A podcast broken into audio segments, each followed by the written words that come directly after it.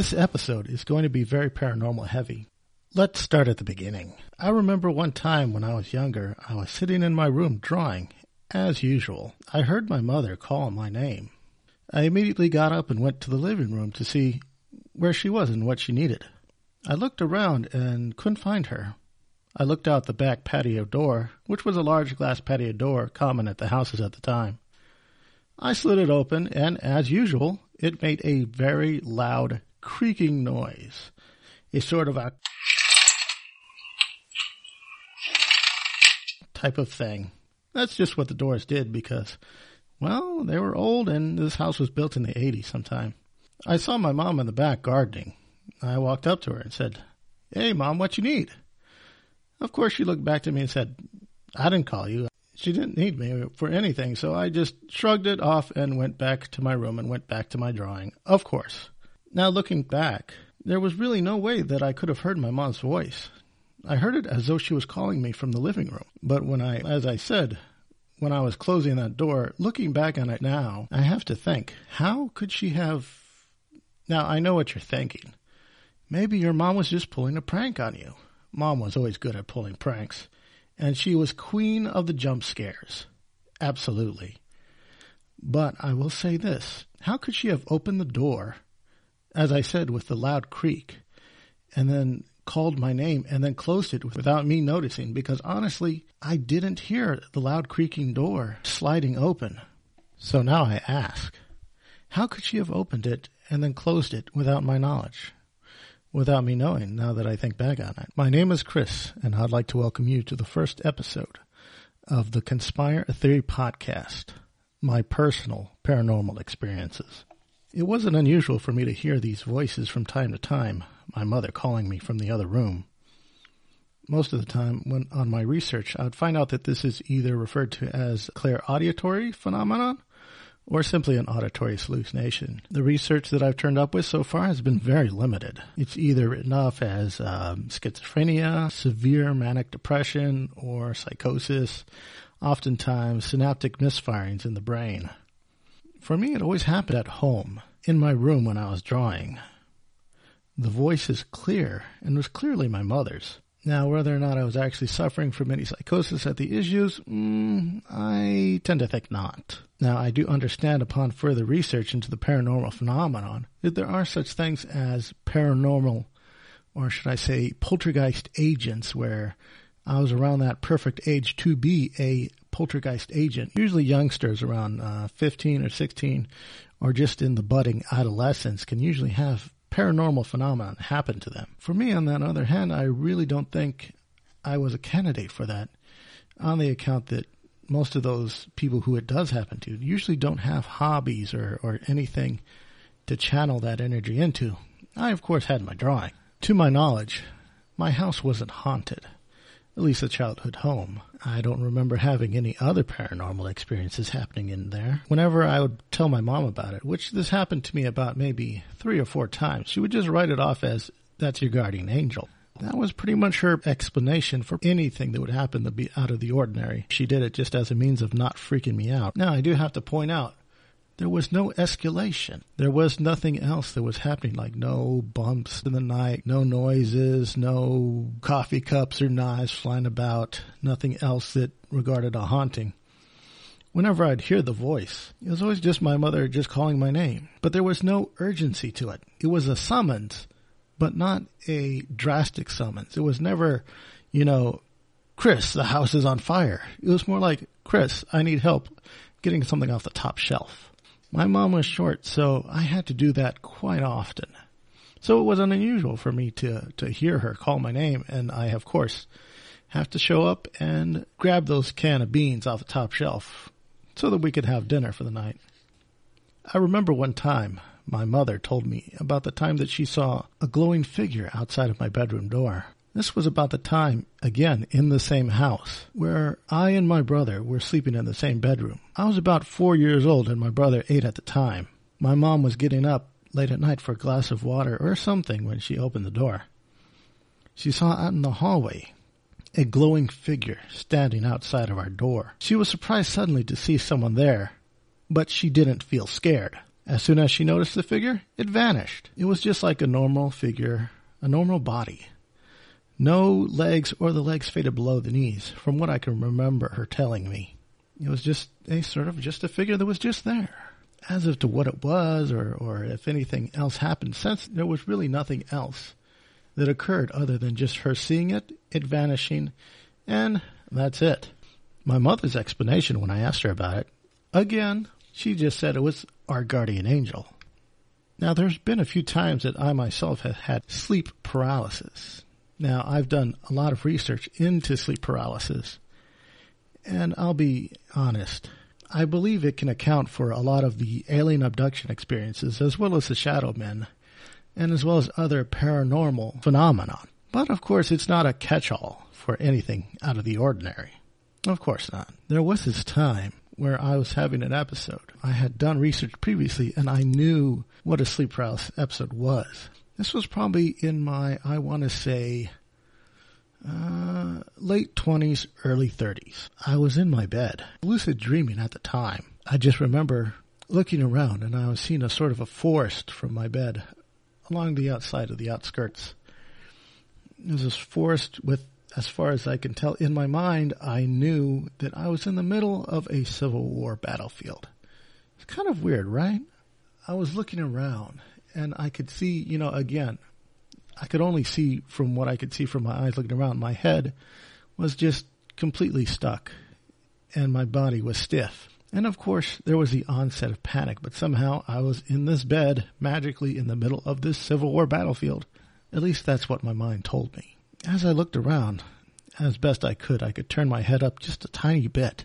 I saw a figure, a female figure, mm, lightly dressed in a sort of underslip, uh, white skirt, so to speak, standing at my left bedside, just sort of somewhat down the way and facing away from me. I could see she had sort of long brown hair going down her back. I could not see anything else. You know, I could not see her face features. She was facing away from me. But I knew she had to be, at least in my mind, and this could have been the lucid dreaming, some sort of um, Civil War, Confederate Union maiden of some kind. I really don't know. I never found out. In a bit of desperation, I moved my hand as, as hard as I could just to reach out and grab her. Now, this is going to sound funny, and yeah, it, it, it, yeah, it totally is. I'll own up to it. I reached out as hard as I could with, with all the force that I could muster into my hand, and I reached out and I, uh, I grabbed her butt.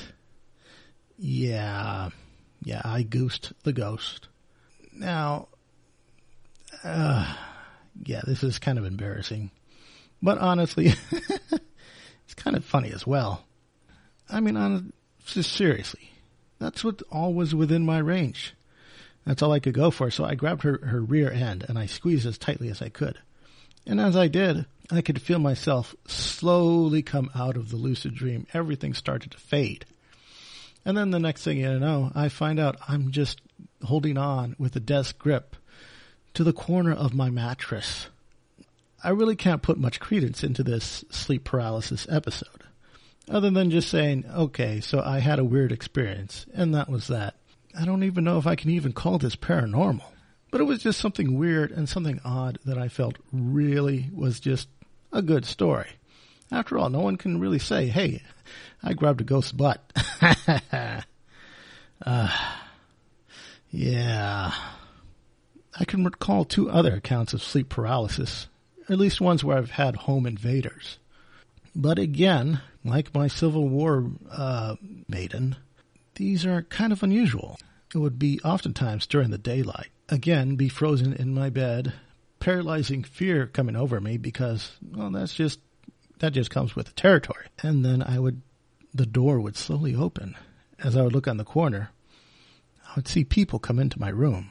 Now, these weren't shadow beasts or hat men or shadow men at all. Instead, what I saw of these intruders were, well, they look like, uh, how can I put this? They look like white trash. And when I say white trash, I mean, you know, people of Walmart type of white trash, disheveled, uh, honky redneck looking people, you know, just, ugh. and they will come into my room, go through my things, looking back to me to see if I'm doing anything or if I'm moving, and then leave. When I got up, nothing was missing, nothing was rummaged through. It was just my mind playing a trick on me. And it was quite kind of disturbing at the time, but later on, you know, being frozen in your bed and having someone in your room going through your stuff, it's rather unsettling. I've gotten over it. And since I kind of knew what I was going through, I guess I guess that's kind of what, what my mind, or at least my subconscious placed in there, because who knows? If I didn't know, as much as I did, would I have seen aliens? Would I have seen ghosts? Would I have seen monsters? Heck, I've even heard Bigfoot from time to time coming into people's sleep paralysis episodes. Just a few years ago, I moved into a new apartment. One a bit more spacious so I have room to hang all my Captain America things. For the first few, I'd say for about the first few days, I kind of felt I wasn't alone. I felt a sort of presence about the apartment. Not really anything threatening, not anything malicious. Just sort of felt like, hey, there's someone else here. I wouldn't say that the place was haunted, or along the lines of I just felt, eh, like there was a little bit extra. I would catch glimpses out of the corner of my eye of someone walking down one of the halls. It was sort of a dark figure, something with the I would say like a more of a complete absence of light, like a nice clean outline. I got the feeling that it was a younger girl, someone with her hair sort of just flailed all over the place like tentacles, uh, kind of like a snake's, or kind of like you imagine the cartoon drawings of the Medusas with all the snakes flailing about. That's kind of the impression that I got was sort of a young girl just walking down one of my hallways. I would often catch this out of the corner of my eye every now and then when I was working on stuff or working on my art. I really wouldn't say I ever felt threatened, surprised, or scared. It was just something there. After a while, I kind of got used to it. And the funny thing is, the presence pretty much left just as soon as I acknowledged it, which is a weird thing. Maybe it was a ghost or some kind of a presence, something that was just passing through. It didn't stick around. But then again, I'm not the best roommate.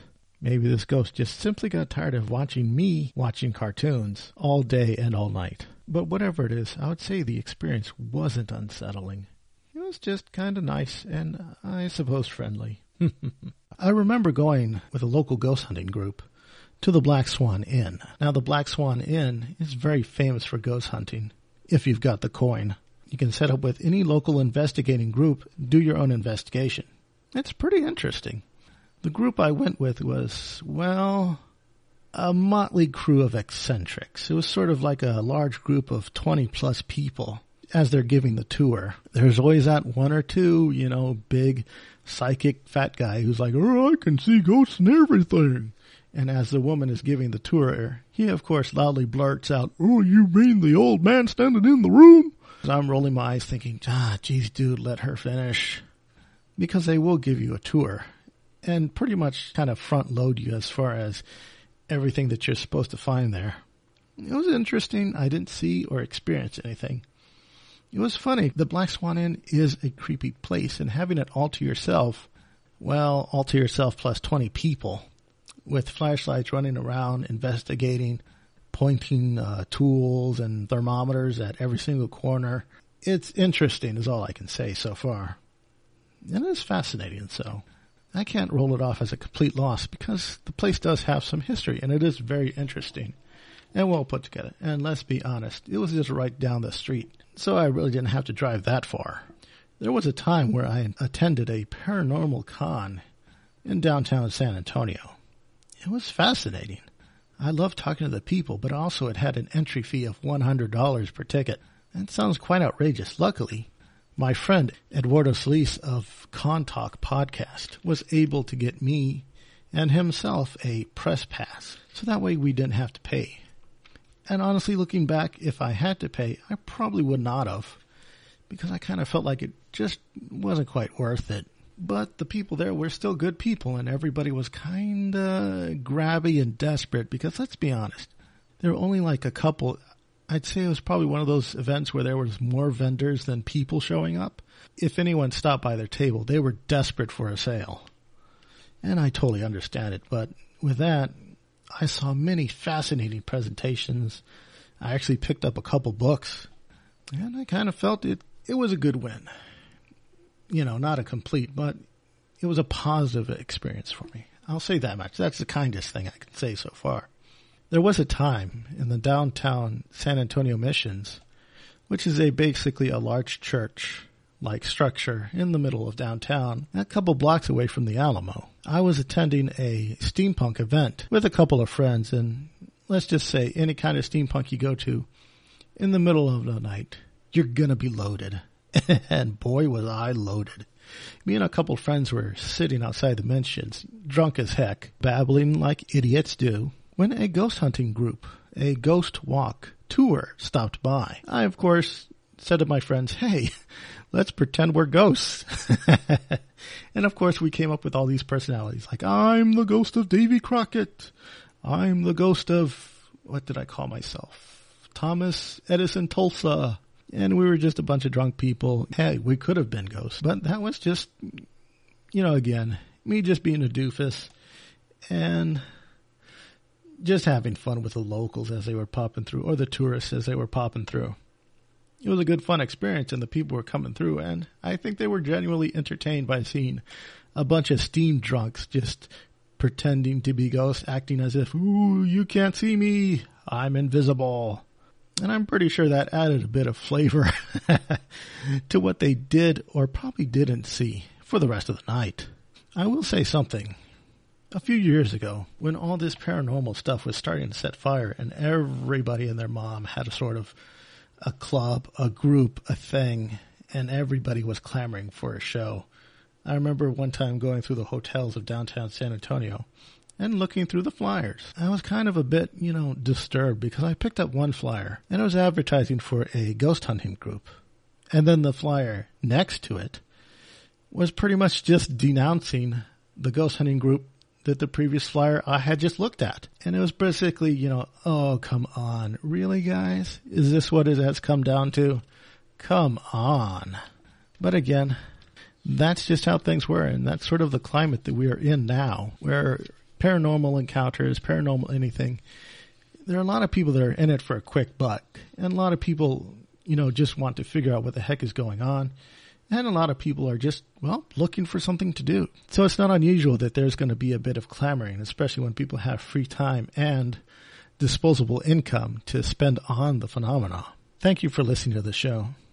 I'm Chris Holm, and this is Conspire a Theory podcast. This podcast is a personal project of myself. I'm very interested in the paranormal. This episode was very paranormal heavy. I'll be sure to give you a bit of a warning. Before each episode, I will be encompassing more than just the paranormal in these episodes. I will be covering subjects such as paranormal phenomenon, the furry fandom, hot topics, you know, social issues, anything fun that I enjoy talking about. So I understand looking back on this if you go through all these episodes.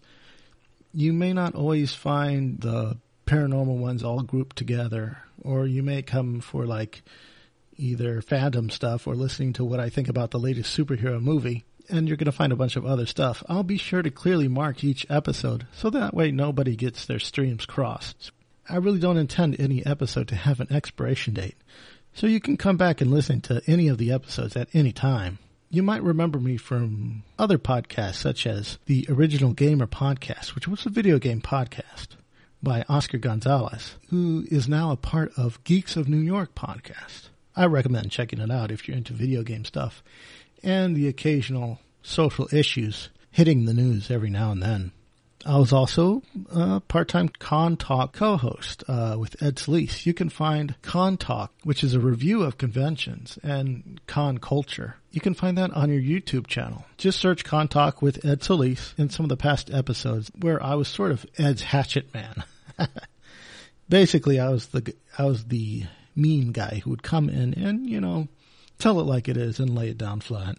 Whenever I'm done with a topic, there's always a chance that more may come up. Like, let's say, for example, I review a book or I talk about a specific phenomena.